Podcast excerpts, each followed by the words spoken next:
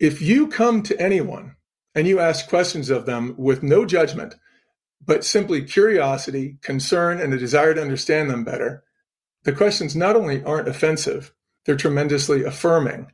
They're actually complimentary. Hi, I'm Vishen Lakhiani, founder of Mindvalley, the school for human transformation. You're listening to the Mindvalley podcast, where we'll be bringing you the greatest teachers and thought leaders on the planet to discuss the world's most powerful ideas in personal growth for mind, body, spirit, and work. Hello, everybody, and thank you all for being here. I'm I'm really honored to be here today for a few reasons, actually.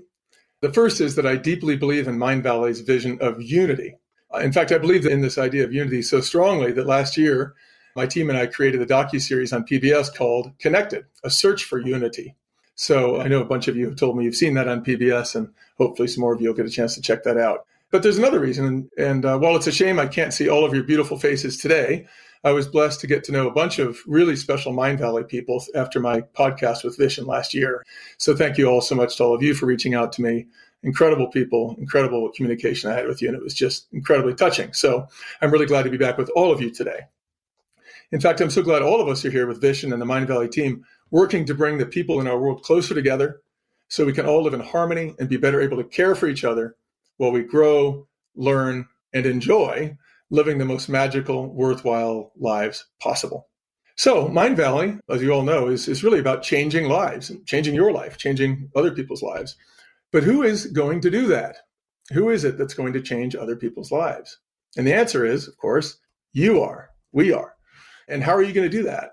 And the answer is that you're going to change lives by bringing out the very best in other people, by leading them to be at their best, by harnessing the power of people. And um, that is what I'm here to talk to you all about today. You know, the biggest waste in our world right now, I think, is the waste of human potential. Billions of people are not living as fully and powerfully as they can, but each of you has the power to change that. Each of us, with no further education and experience than we already have, hold the power to profoundly change other people's lives. We have the opportunity to become a force in this world by harnessing the power of people and bringing out the best in them to achieve things that neither we nor the people we lead would have even thought possible. Now, keep in mind, leadership isn't just a skill needed by CEOs and executives. Each and every one of us is called to lead every single day in our families, among our friends, with our neighbors, our colleagues, maybe in churches, clubs, or in the workplace. So, very quickly, I just want to take a moment to discuss the difference between management and leadership, because I don't want anyone during this presentation to get the two confused ever again, to the extent anyone does. Most of what we see in the world today, though, is management. Okay. And management is about getting someone to do something you want them to do. So generally, the way people manage is to manipulate people through financial incentives, rewards, punishment sometimes, performance reviews, quotas, and so forth. But leadership is completely different. Leadership is about helping someone accomplish something that they themselves want to accomplish, which also happens to advance the leader's mission. So, leadership is how we harness the power of people. Leadership is how we help people become the best version of themselves. And leadership is our highest calling because to do it right, we need to bring out the very best in the people around us. So, today I'm going to share some lessons from my life and some of the moments that helped me understand that the greatest honor and sense of fulfillment, but also the greatest power in my life, would come not from working towards my own success, but instead helping the people around me become the very best version of themselves. Let me start by looking back about 40 years to one of the greatest teachers I've ever had. When I was 15 years old, I got my first real job at Dairy Queen. I was hired to be a cook back in the kitchen, and we were cooking hamburgers and french fries and chicken sandwiches and so forth. And I was paid $2.85 an hour, which I thought was perfectly fair. And in addition to that, I got free food, which I thought was a great deal. And this Dairy Queen was a little different than other Dairy Queens because it was right across the street from a number of men- mental health facilities and places that helped people that had dependence on drugs or alcohol. And uh, a lot of people would come in from these places, many of them homeless, and they'd come in and order coffee and they'd sit for hours and hours and hours just sitting with a cup of coffee in the dining room. And I was so curious. I was a curious kid generally. I mean, I uh, I wanted to understand everything and everyone in the world, and I think I annoyed my father quite a lot, to be honest, and just peppered him with questions day in, day out. And my kids, of course, did the same to me as a young kid. So what comes around goes around, I guess. But uh, anyway, I wanted to know these people who came into our dining room. Who were they? Why did they come in alone every day? Were they homeless? What kind of lives were they living? So one day on break, I, I took a tray of food, free food, remember? And uh, I asked if I could sit down with a man. So, and I said, hey, can I sit down with you? And he, and he looked up and he was a bit surprised, maybe a little shocked. But he said, yeah, sure, please.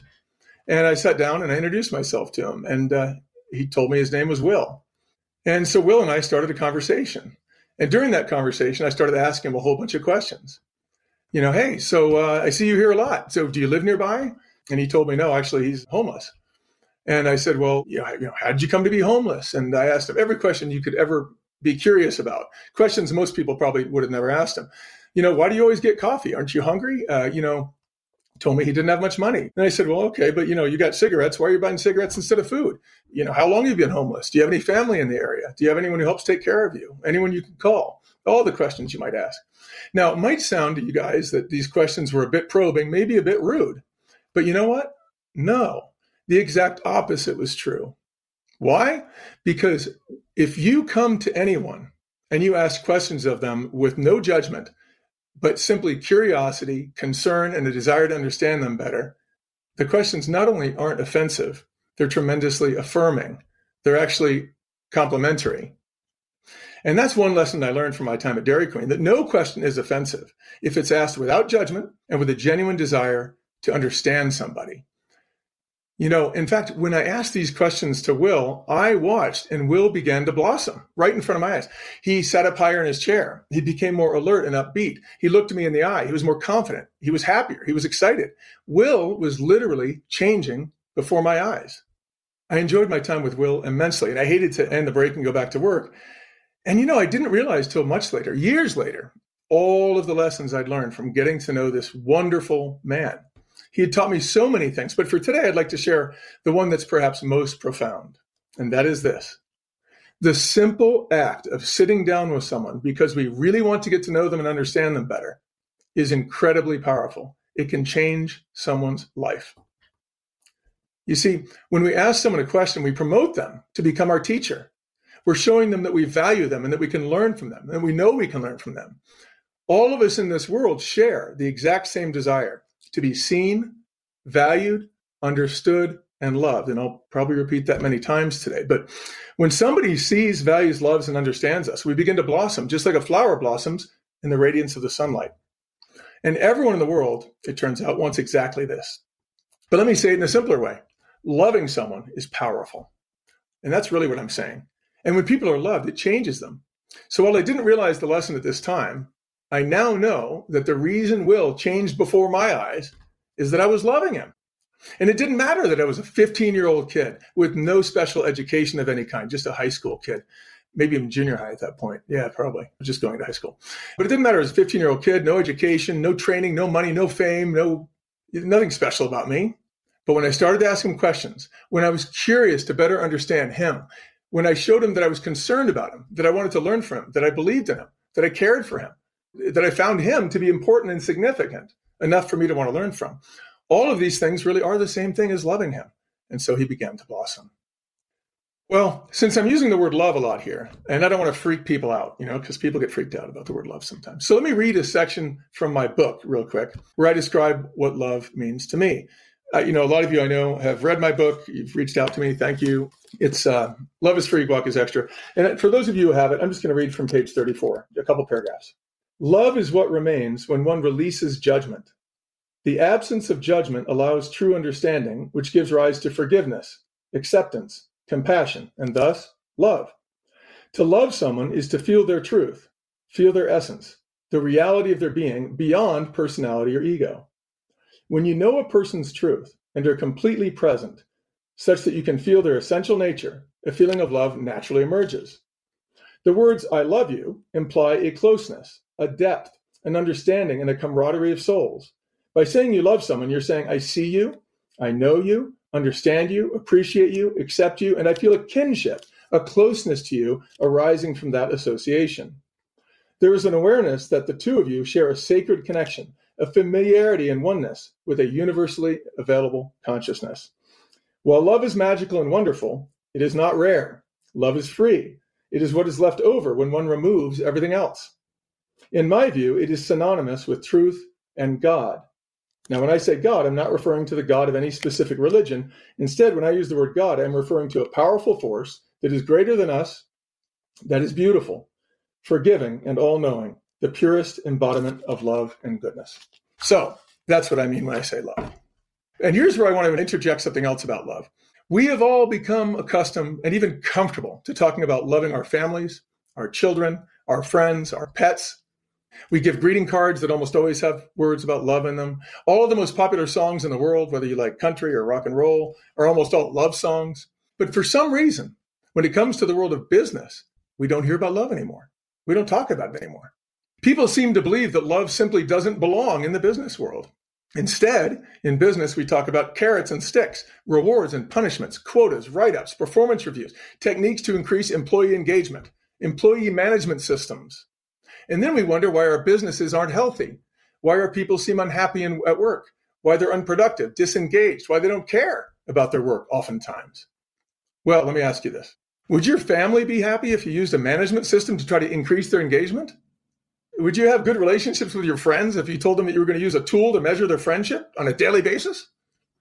If you told your spouse that you were going to write her up if she didn't uh, perform to your standards, how would that go over? I'm not going to try that. Okay. if you came uh, home to your kids and introduced them to a new childhood management system to increase their productivity and efficiency, do you think your kids would respond pretty well to that? I don't think so. Well, anyway, folks, business is no different. Businesses are no different. Like families, businesses are groups of people, each of whom has a need to be seen, valued, understood, and loved. And people have that need just as much at work as they do at home. Maybe more so because they're less familiar with the people around them at work. They feel a little more lonely, they feel more displaced. So everyone needs to understand and remember forever that love belongs in business just as much as it belongs in your home. Well, as Will continued to come into Dairy Queen over the following months, we kept sharing time together. And over time, I saw a profound change in him. He looked more alive. He took better care of himself. He started bragging how he was giving up smoking, how he was eating better, how he was proud that he was improving his life. And I, as a 15 year old boy with no education, nothing special about me, had been a catalyst for this transformation in, in his demeanor. And that made me feel useful and that made me feel valuable. Our mutual friendship and care and concern for each other felt amazing. It was deeply enriching for both of us, and I'd made a new friend. Now, our society would have us believe that Will was not someone worthy of our attention, let alone worthy of learning from. But the exact opposite was true. We can learn from anybody and everybody. And again, while I didn't even realize all the lessons that I was learning until much later in life, Will was one of the most important teachers in my lifetime. Well, years later, being such a curious person as I was, and seeing the rewards that came from asking questions, it's no wonder I was drawn to the law. So in the mid 1980s, I became a trial lawyer in Los Angeles. Let's say 90s. After and after a few years practicing law in Los Angeles, I moved back to Colorado to raise a family and joined a, a small law firm in Denver, Colorado. So at this law firm, I learned another great lesson that would change me forever. When I joined the firm, I was told that I needed to do three things to become a partner. I needed to be a great lawyer, I needed to be a great leader, and I needed to develop my own practice. In other words, my own clients, bring business into the firm. Well, I had a head start from Los Angeles. I had worked really hard for a number of years there as a trial lawyer in a big law firm, and I was a pretty good lawyer. So I thought, eh, I think I'll do okay on that front. And I really wasn't sure what becoming a leader meant, so I didn't worry about it. And in order to develop a practice, I figured I'd just have to work really hard and do a great job. And then hopefully people would tell others and I would get clients. So I worked hard. And as I worked harder and harder and harder, I finally did start to develop a practice. I, in fact, I got really, really busy. And when I got busy, I had two young kids at home at that point, eventually three, but at that point, two young kids at home. And I didn't want to miss out on dinner with them. So I would just come in earlier and earlier and earlier and earlier in the morning because they were sleeping then anyway. And so I kept coming in earlier and earlier, 7 a.m. every day, then 6 a.m. every day, then 5 a.m. every day, then 4 a.m. every day. And I kept pushing earlier and earlier. And one day, after working in my office for about an hour, I looked up the clock and it was 2 a.m. And I thought, oh shit. I was working so hard. I had lots of clients by this time. I was giving a lot of work to junior associates, but I didn't know if I could keep this up. And somehow that night, a voice in my head asked me a question Are you a leader? Now, keep in mind, by this time, I was considered a superstar associate in my firm. In fact, the managing partner of the firm actually used those words to describe me. He said, You're a superstar. You have an incredibly bright future in this firm. And I loved hearing that. It's great for my ego. But that night, all alone in my office at 2 a.m., I realized I was mostly about me. My ego was in control. I wanted to be the hardest working. I wanted to build the most hours. I wanted to be the most loved associate. I wanted to have the most clients. I wanted, I wanted this and that and the other. And I'd achieved all those things. But to be honest, it didn't feel satisfying. And it occurred to me, I was thinking about me, me, me. Was I a leader? Someone worthy of being followed by other people? Not really. Keep in mind, you know, the only source of a leader's power is that other people choose to follow that leader. Why would someone follow someone who's mostly about themselves? Well, they wouldn't. So I had a lot of junior associates working for me, and I was a nice guy, and they were doing okay. But even though my ego was inflated, I wasn't that fulfilled. And so that night, or that morning really at 2 a.m., is when I totally changed. I began to invest myself in others. Suddenly, I was all about training and empowering the junior associates. I wanted to help them become the best they could be. Besides, if I was going to be able to take great care of future clients at, the, at this law firm, I knew I couldn't do it all myself anymore. Uh, you know, if the law firm was going to grow, if I was going to grow, I needed to harness the power of the people around me, help them be at their best. So I taught them all I could. I empowered them. Instead of working to make myself better, I worked to make them better. And guess what? It was really fun and it was fulfilling and it was exciting and it was addicting. And the culture of the law firm just became magical. And our financial results took off. Our ability to do more work took off. We attracted more and better associates. We got more and more work. And soon I was seen by the partners as a leader. And I was made a partner myself. And soon after that, the founder of the firm asked me to be the new CEO of the firm. And I accepted that job. One of the things I've realized after conducting well over a thousand interviews with the world's greatest thought leaders in everything from entrepreneurship to spirituality to health and wellness to relationship is that life is enormous. And there are so many ways we can make our life better and better in every way, in every single day. If you're successful in just one area of life, you might just suck in another. I've known billionaires whose romantic lives were in shambles. I've known incredibly emotionally intelligent people who just couldn't make money. And that's totally fine. It doesn't matter where you are. Life doesn't have to stay the same forever. You're not cursed or destined to be miserable or unlucky in love or struggling to make ends meet. You were just never taught how to have it all, how to do things differently, how to master the human experience from a mind, body, and soul perspective. This is where Mindvalley membership comes in. When you become a Mindvalley member, you are coached by the greatest teachers in the world. You get to live a life beyond your wildest dreams and learn the best systems, protocols, methods, step by step by step in just 20 minutes a day to get there. You become the man or woman that you've always aspired to be.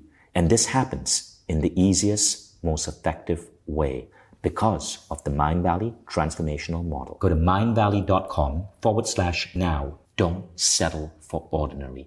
Don't settle for your life the way it is now. Aspire to step into your greatness. Well, again, I didn't realize the significance of it at that time, but I had learned an incredibly important lesson. And here's what that lesson was caring about others and dedicating yourself to their well being is the most powerful way to achieve success in your life and in business. In fact, I'll say it this way for the ones who doubt even if all you cared about was your own success, the best way you could achieve that would be to focus all your attention on making the people around you better. Well, one of my clients at this time at the law firm was a little company called World Foods, comma, Inc. And World Foods ran a couple restaurants under the name Chipotle Mexican Grill. And Chipotle's founder, or World Foods founder, who ran Chipotle, his name was Steve, and he used to come by the firm and he noticed the culture of the firm. But folks, it was impossible not to notice the culture. That all the people at the law firm were working really, really hard, but they were running around excited. They had a lot of energy. They were smiling at each other. They looked purposeful. They looked important. They looked fulfilled. And he asked me, How did you do this? How did you build this culture? Well, I said, it's going, eh, do you want the quick answer or the slow answer? You know? And he said, no, I really want to know. And so I said, let's go to lunch. So we went to lunch and I talked to him for over two hours about how I built the culture at the law firm. And at the end of that lunch, he asked me, will you come build this culture at Chipotle? No, I told him. I love it at my firm and I, I don't want to leave. And besides, uh, you know, by that time, our firm was a huge success. It was growing 40% year over year every year. But over the next four to five years, Steve stayed after me. And I kept telling him, no, I'm a lawyer. I'm a lawyer. What do I know about the food business? I'm a lawyer. But he said, one day, okay, so about four and a half years in, he said, no, Monty, a lawyer is what you do, but a leader is what you are or who you are. I think he said who you are. And I thought, oh. He said, I know that what you have here at the law firm is really special, but just think at Chipotle, you could impact so many more lives. Long story short, I finally said yes. And one of my first days on the job at Chipotle, Steve asked me to address a large group of area managers. Now, I didn't even know that they were there. Even funnier, they didn't even know there was a new president and chief operating officer at Chipotle. So I went into this room with all these area managers. And he's like, and I said, what am I going to say? What do you, you know, I was all nervous. And he just threw me in there, goes, just talk to him. You'll figure it out. So I went into this room and all these people looking at me. And so I said, hi, everybody. My name is Monty. I know some of you. As some of you might know, I'm the new president and COO here at Chipotle. And then I said, you know, a sentence like this. I said, basically, I don't know what I'm doing. I come from a law firm and I built a really neat culture there that I'm proud of, but here I don't know what I'm doing and I'm going to need your help. Well, it turns out that those were magic words. And when I said them, I could see everyone's shoulders sort of slump. People get a little less cold, a little more receptive, a little happier. Those three words, I need you, are some of the most powerful words you could ever say to somebody, by the way. But when I told them I needed them, all of a sudden they were like, oh, okay. This isn't just some guy from another place who's going to come in and tell us what to do. They were relieved. And then as I discussed things further, I said a second, I think, very important thing. And that was I said, at my law firm, I built a culture based on a foundational principle. And I would like to build a culture with all of you here at Chipotle based on that same foundational principle.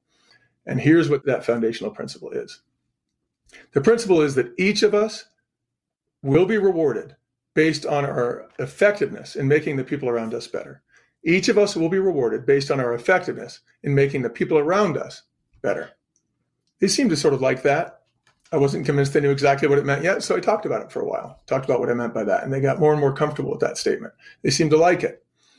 And then I said the third thing. Now, keep in mind, these were area managers. So these were not the general managers who run individual restaurants. These were the people to whom those general managers report. And so I said, the next thing I said uh, didn't go over so well initially. I said, and folks, the general manager position is the most important position in this company. And all of a sudden I saw them look around, get nervous, and they didn't like that too much. You see, and I knew why it, it bothered them a little bit. You know, they're area managers. They thought that I meant that they weren't important. And so quickly I said, well, wait a minute, folks. Keep in mind that, you know, Tiger Woods is the best golfer in the world, but even Tiger Woods has a coach. And you guys, you area managers, your job is to make our general managers better, to empower them, to give them all the tools they need to be successful, to help them be at their best. And that's really critical. And then they felt good again. Well, after that meeting, it went terrific. I had meetings with them afterwards. I promised I'd come see all of them in their regions and get to know them and learn from them. And then I left the meeting. But afterwards, I thought, well, if it's really true that the general manager is the most important job in this company, I better understand that role perfectly. And so what I did is I decided I would go into one of our restaurants, into our MIT program. So that's manager in training. So we had a manager in training program where we trained all of our managers. And so I said, I asked someone in the company to put me into a store where no one knew who I was. And I would go through this management training program with other people who were also hired from the outside to go through this program. So I went to the store where no one knew who I was. And what did I find? Well, I found these wonderful crew people, but they weren't being led. No one was really trying to bring out the best in them. No one was even talking about leadership. They didn't have a vision. No one had ever told them that they mattered or that they were needed or that they were important. They didn't feel seen, valued, understood, and loved. They were being told what to do by managers. And those managers were being told what to do by area managers. The area managers were being told what to do by operations directors, and so on and so forth. All the power was at the top of the organization, far from where that power could do any good for a customer. Why? Why was it this way? Well, it was this way because the people at the top did not know yet what I had learned at my law firm, which is that, again, caring about others and dedicating yourself to their well being is the most powerful way to achieve success in your life and in business. Here, the people at the top kept trying the same old forgive my French, tired bullshit that most managers try.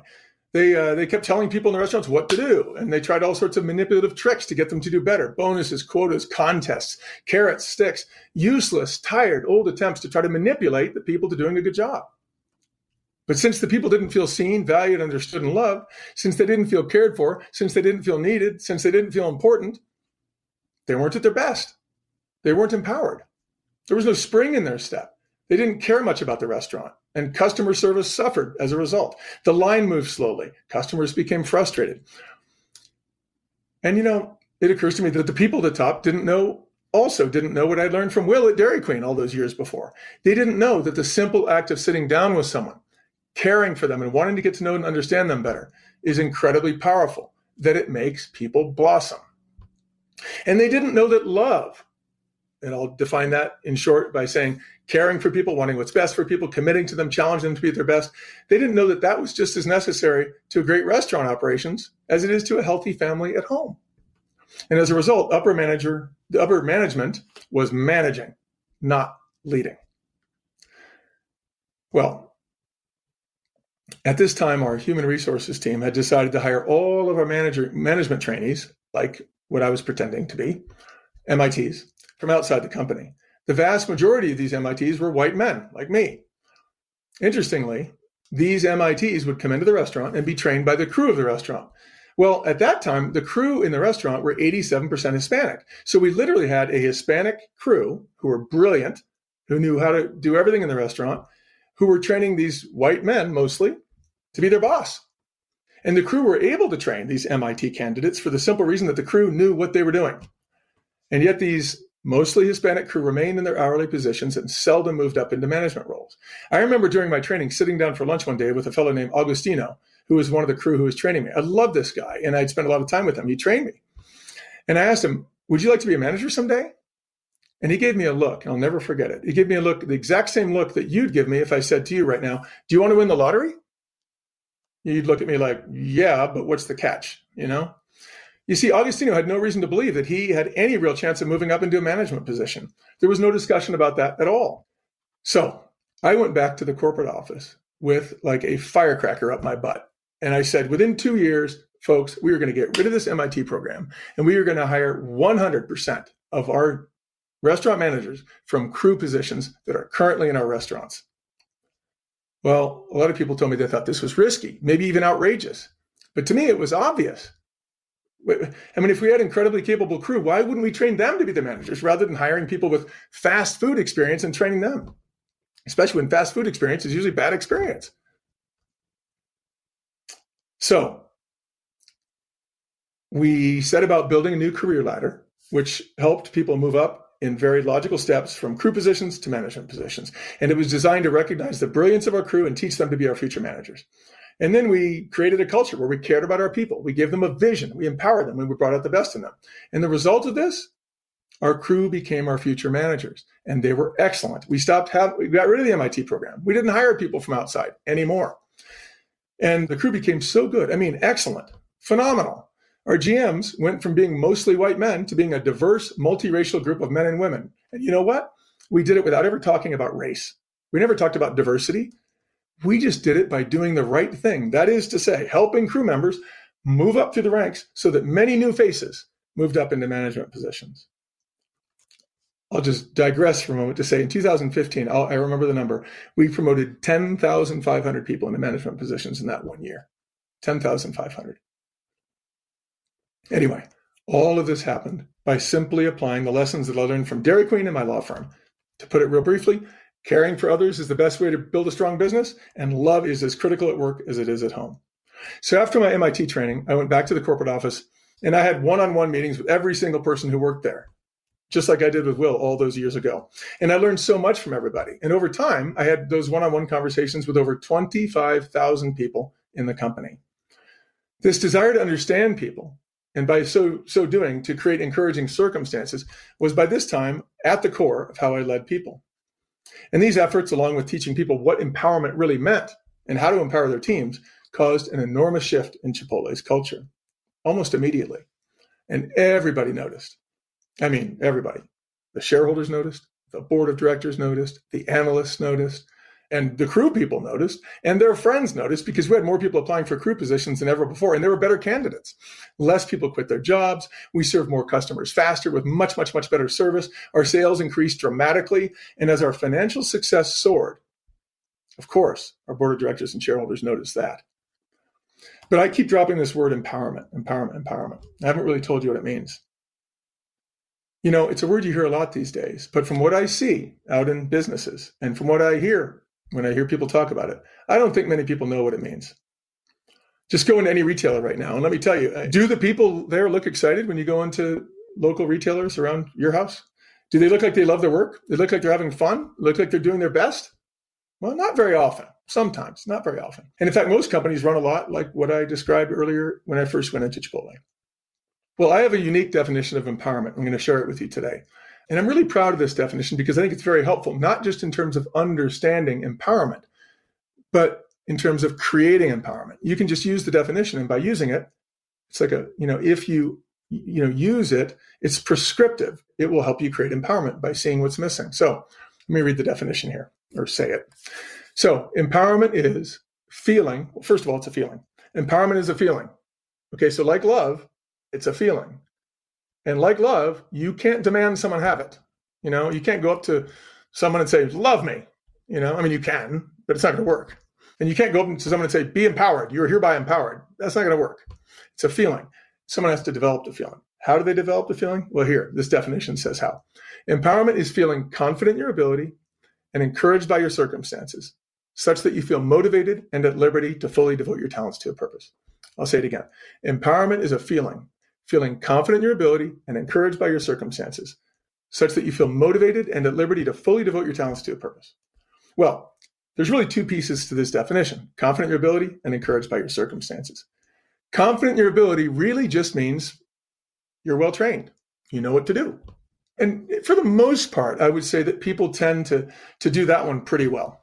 In fact, most companies do too much of it for most leaders, they tend to think that, or most managers, I should say, they tend to think that every failure to meet standards is a training issue. But that's not the case. So let me go to the second part of the definition encouraging circumstances, because this is the one that people don't do well. This is the one that almost statistically, almost no one does well in the corporate world right now. And this, we need to change this. Encouraging circumstances is where almost all managers and companies get it wrong, and it prevents them from becoming leaders. And it prevents them from harnessing the power of their people. So unless you have a company run solely by robots, it's devastating to your potential to fail to create encouraging circumstances for your people, and you'll fall short of your goals and your dreams. So then, how do you create encouraging circumstances? Well, I get into this in great detail in my book, and uh, but I'll just go through it very briefly here. Basically, you give people a vision, but you have to make sure it's a vision that's not just your vision, but it's a vision that is also becomes their vision, so that they want it for themselves. It has to be a vision that overlaps they want it, you want it. Okay. And then you have to do what you what I did with Will when I was 15. You have to show your people that you, you have to get to know them and value them and care about them, learn to understand them, love them. You have to challenge them. You have to invest in their success. You have to give them your power so that they can carry your company or your organization on their shoulders. You know, when you give away your power, or when you give people your power, they feel more important. They care more. They work harder. They take ownership in the business. So empowerment really is about giving your power to others. And you know what's amazing? The more you give away your power, the more power you end up with. It's just like love. The more love you give in the world, the more you get. There's songs about that. It's well known, right? The more love you give, the more love you get. Well, the more power you give, the more power you get. You know, so empowerment, okay, is the holy grail of leadership. And it's the only way you can harness the power of your people. And as I keep saying, the foundation of empowerment is love. The foundation of empowerment is giving away your power. Love is giving away your power. So, the duty of a leader is to empower other people to become the best version of themselves. That's what a leader does. Now, whether you oversee 75,000 people, as I did at Chipotle, or whether you oversee 75 people, or 17, or one person, if you don't empower them, if you don't care for them, if you don't love them, you'll never fully harness their potential. But if you do, you will. So, my understanding of empowerment led me to create at Chipotle what we called the Restaurateur Program. And the Restaurateur Program was a program where we would take our general managers who had demonstrated the ability to empower a team of all top performers to achieve high standards. So, those three things all empower you know, people who are top performers empowered to achieve high standards. We find managers who could do that, and we would promote them to this elite position called restaurateur. And the only way to receive, as a general manager, this coveted promotion was to have the CEO, me, come into the restaurant and interview you. And these interviews I did by surprise. I didn't tell people I was coming. And so that meant that sometimes the general manager who I was interviewing wasn't even there. But guess what? It didn't matter. Why didn't it matter? Because I was really looking to see do they have an empowered team? Is their team excited, lit up, enthusiastic, visionary, have a sense of ownership, feel loved, cared for, seen, valued, understood? Well, eight years into my time as CEO, eight years into this the program's creation, I remember I was asked to visit one of our restaurants in London, England, to promote its manager, Karina, to the position of restaurateur. Now, I had been told by this field leader that this is this one was going to be a no-brainer. It's going to be easy. You're going to love this girl. She's incredible. Her store's incredible. It's a slam dunk restaurateur. And when I walked in, sure enough, the place looked fantastic, gleaming, clean, bright, beautiful food, beautifully organized, beautiful people behind the counter, beautiful. Their uniforms were clean and looked great.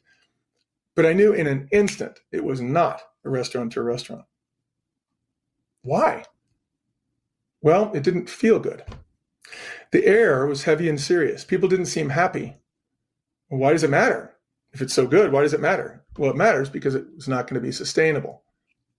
So I sat down with every one of the crew, one on one, and they were wonderful people. But they didn't really seem at liberty to be themselves. How could I tell? Well, they seemed afraid to be honest with me. They seemed afraid of Karina. But It was clear she was a boss or a manager, but not really a leader.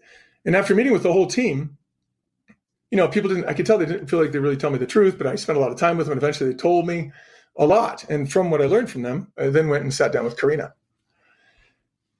And when I sat down with Karina, I did the same as I did with Will all those years ago. First of all, though, I told her, Your restaurant looks terrific.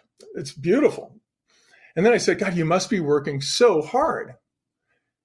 And when I said that, you must be working hard, it was like something cracked open and Karina broke into tears and she started telling me how she struggled, how she had no more hours to give, how she was working harder and harder and harder, how she was doing so much herself, how, how she didn't feel like people were behind her and helping her enough.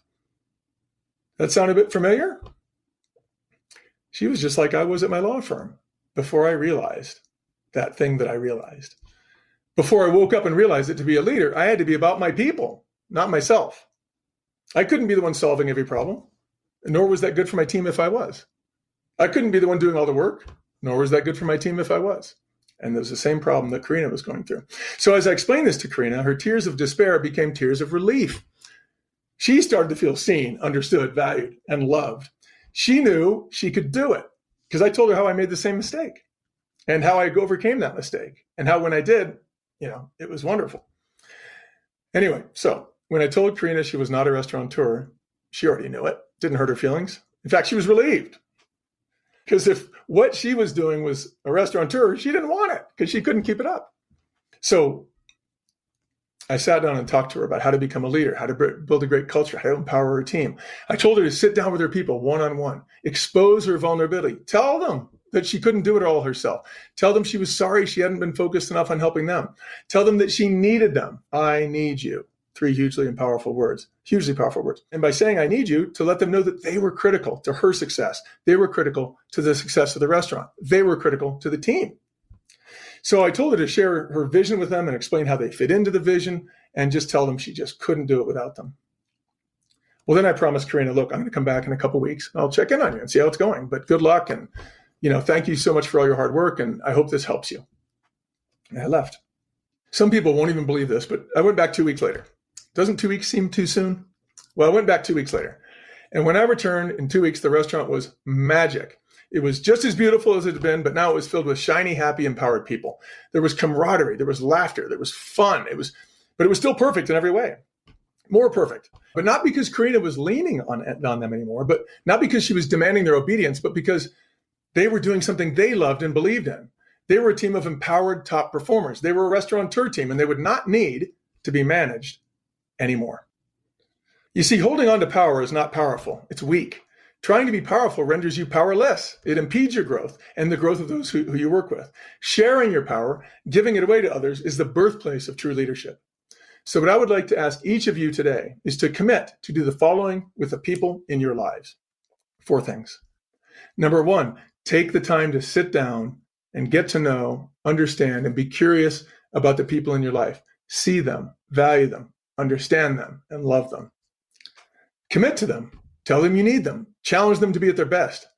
You know, it's funny, I'll digress for a moment.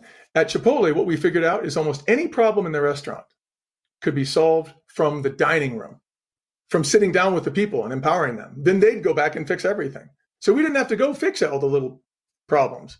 We had to make sure the team was excellent. Likewise, whatever you're doing in your life, it can be made vastly better by energizing and empowering the people around you to be the very best they can be. That was all number one the first part was take the time to sit down and see, value, understand, and love your people. Okay. Number two, commit to focus more on others than yourself and give away your power to the people around you. Remember, power is like love. The more you give, the more you get. And then you can give away even more and get even more and give away even more and get even more. So, three, empower the people around you to be at their very best by helping them be confident in their ability and encouraged by their circumstances. Remember, confident in their ability, probably not the problem. Encouraged by their circumstances. Focus on that one. Four, trust and believe that love is just as critical at work as it is at home and begin to act that way. Each of you has the ability to powerfully and positively change other people's lives by bringing the principles of empowerment and love into all aspects of your life, particularly the workplace. And when you take the time to see, value, love, and understand others, you change them. Just by doing that, you change them. And you begin to feel a sense of deep fulfillment in your own heart.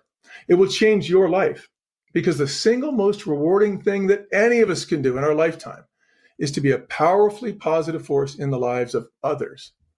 Leadership is not a skill limited to CEOs and executives. Remember that. We all have the opportunity to lead others among our family members, our children, our friends, and our neighbors. We can all be leaders because someone is watching us. We can all be leaders because each of us sets an example and others choose to follow that example. We can set an example of care, concern, respect, and a desire to see others at their very, very best. We can give away our power and watch as others blossom into the fullest version of themselves. This is the meaning of life because each of us in this life will be rewarded based on our effectiveness in making the people around us better. And the rewards will be rich and fulfilling and lasting. Thank you.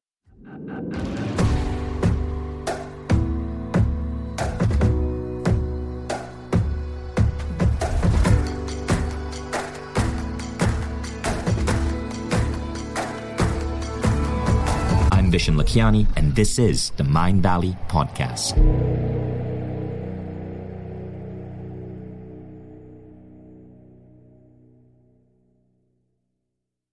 If you like the Mindvalley Podcast, take the next step. Become a Mindvalley member. Imagine being coached daily by the greatest teachers on the planet. How quickly would you transform your health, your mindset, your body, your relationships? How quickly would you double the size of your company? How quickly would you see your career grow?